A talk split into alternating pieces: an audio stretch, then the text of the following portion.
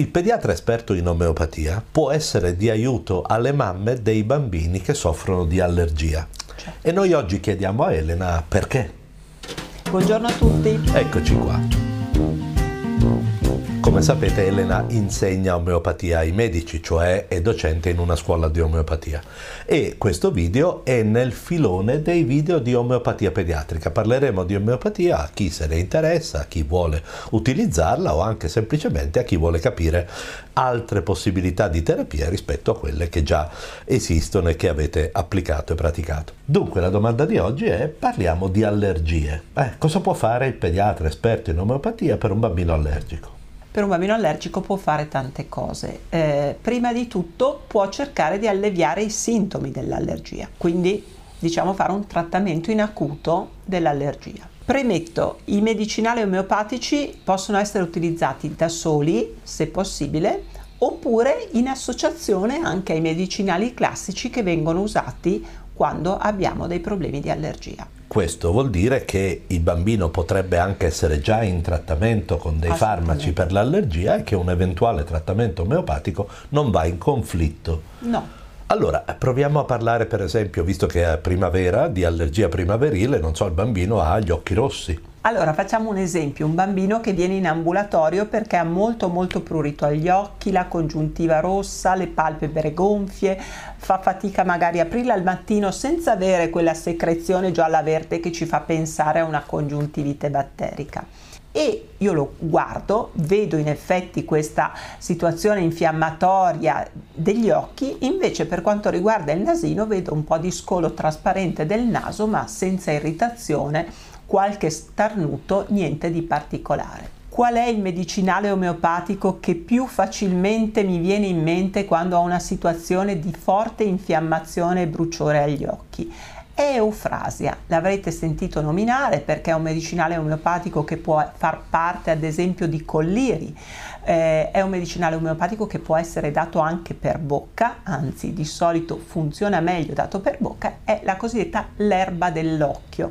È una pianta erbacea che eh, cresce sulle Alpi e che può essere utilizzata da un punto di vista omeopatico quando l'occhio è molto irritato e invece il naso è poco irritato. E se invece fosse il contrario, cioè che il bambino ha prevalentemente sternuti e gli occhi poco? quando noi abbiamo proprio un, sembra un rubinetto aperto il naso perché continua a colare il naso di un liquido trasparente ma è molto irritante questo liquido quindi possiamo avere anche le crosticine oppure tutto rosso attorno alle narici. Invece gli occhietti si eh, lacrimano un po' ma niente di particolare. In questo caso il medicinale da utilizzare per primo si chiama Allium cepa che cos'è Allium cepa? È la cipolla, la cipolla comune.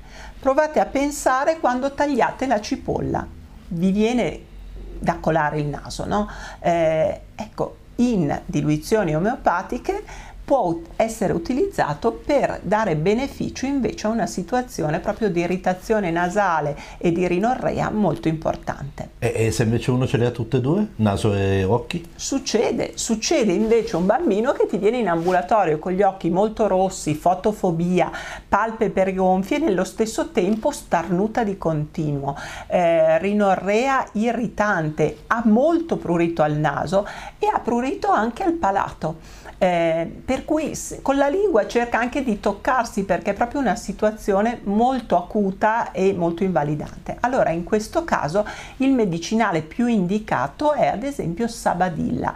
Sabadilla è una pianta, una pianta perenne che cresce soprattutto nell'America centrale, in diluizione omeopatica ci può aiutare in questa situazione. Quindi possiamo dire congiuntivite allergica eufrasia, rinite allergica allium cepa, rinocongiuntivite sabatilla. In tutte queste situazioni comunque c'è un'infiammazione, un edema importante, abbastanza acuto, no? insorge rapidamente, abbiamo sempre apis mellifica, che viene dall'ape intera, che ci aiuta in questa situazione di edema.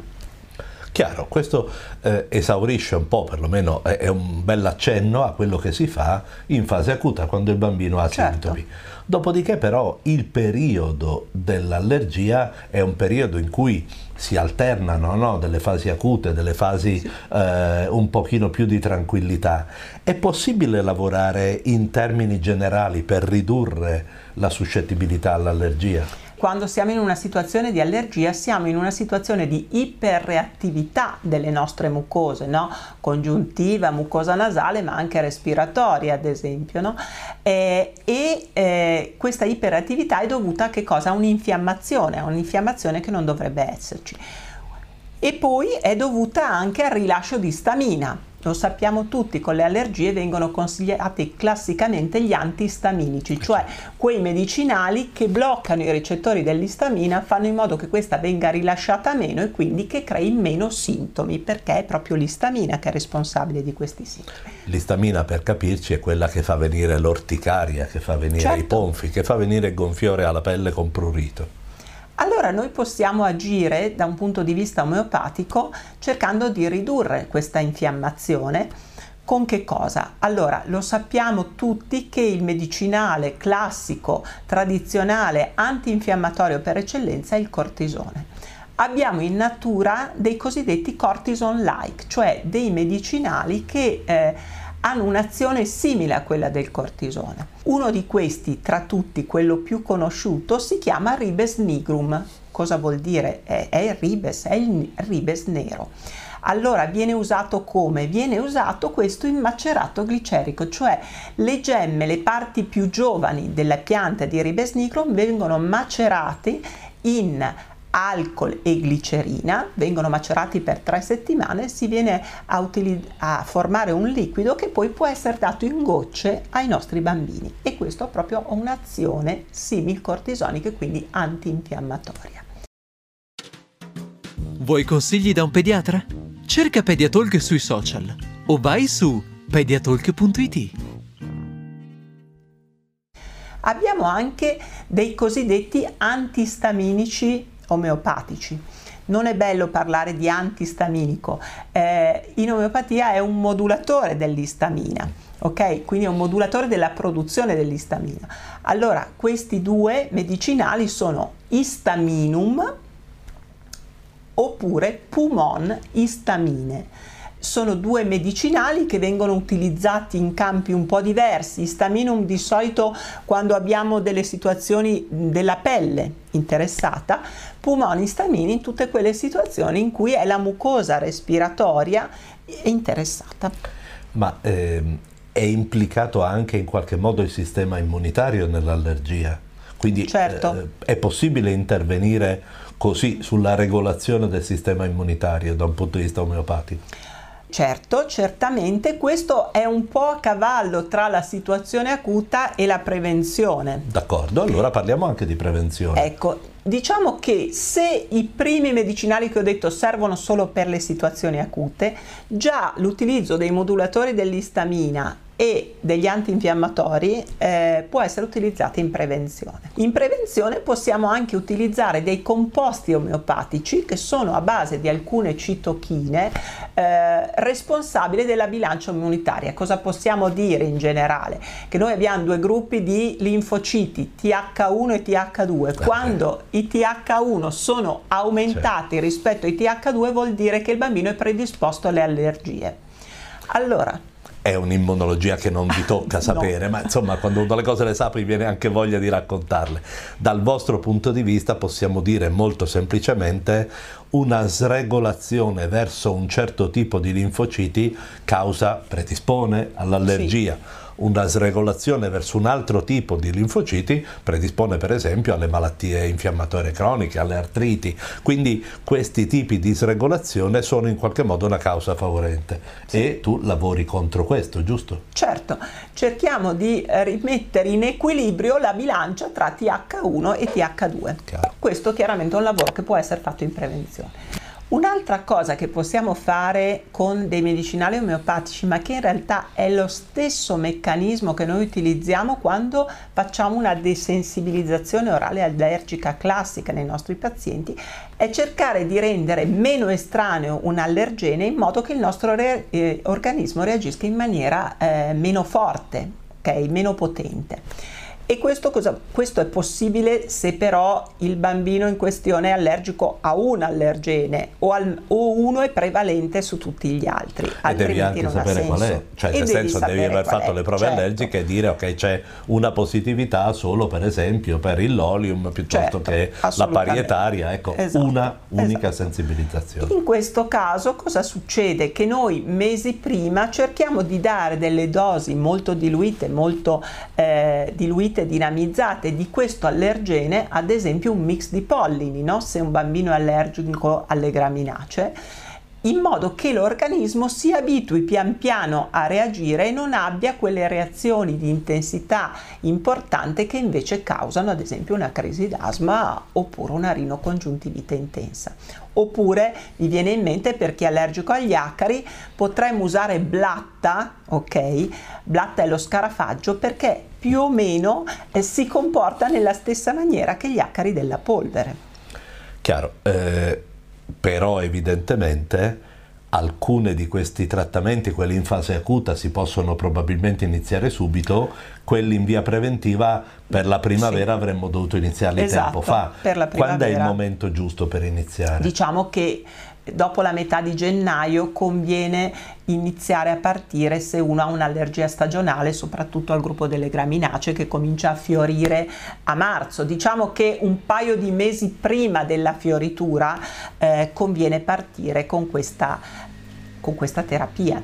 Quindi possiamo anche dire che per eh, gli allergici di primavera in questo momento c'è spazio solo per una terapia in acuto, mentre invece chi è allergico agli acari della polvere, alle allergie tipicamente invernali, già da settembre-ottobre può farsi sentire per iniziare sì, un trattamento sì, corretto. Sì. Chiaro. E poi, eh, e così ti passo la palla per l'ultimo argomento, c'è anche un discorso di Costituzione. Possiamo fare un discorso di Costituzione per dire io non sono allergico. Sì, possiamo fare un discorso di predisposizione, forse una, è una parola che capite meglio, cioè ci sono dei soggetti che sono geneticamente predisposti o per familiarità, quasi sempre per familiarità, oppure per eh, caratteristiche particolari no, del proprio organismo a, all'allergia.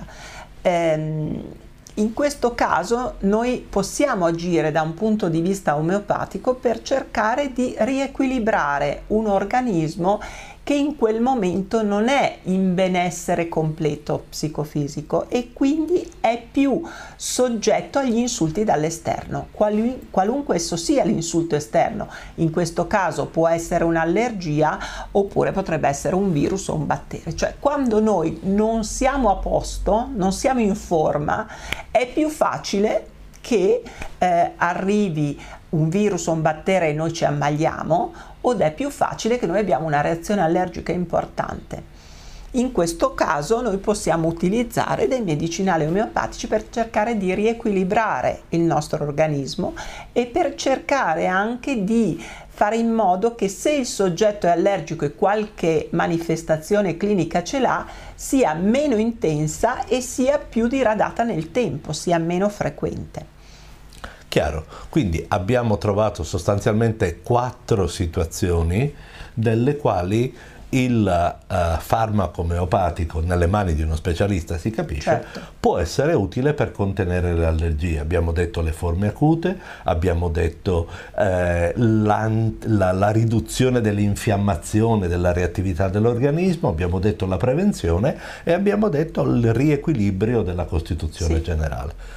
Molto bene, seguiteci e andremo avanti su questo filone. Abbiamo già fatto un video sì. sulla eh, omeopatia pediatrica in generale, quindi su quali sono le, le, le, basi, i presupposti per cui l'omeopatia può essere data ai bambini. Proseguiremo con altri video su questo argomento. Diteci il vostro interesse diteci anche quali sono le vostre richieste in merito. Se avete patologie particolari, le affronteremo anche da un punto di vista omeopatico.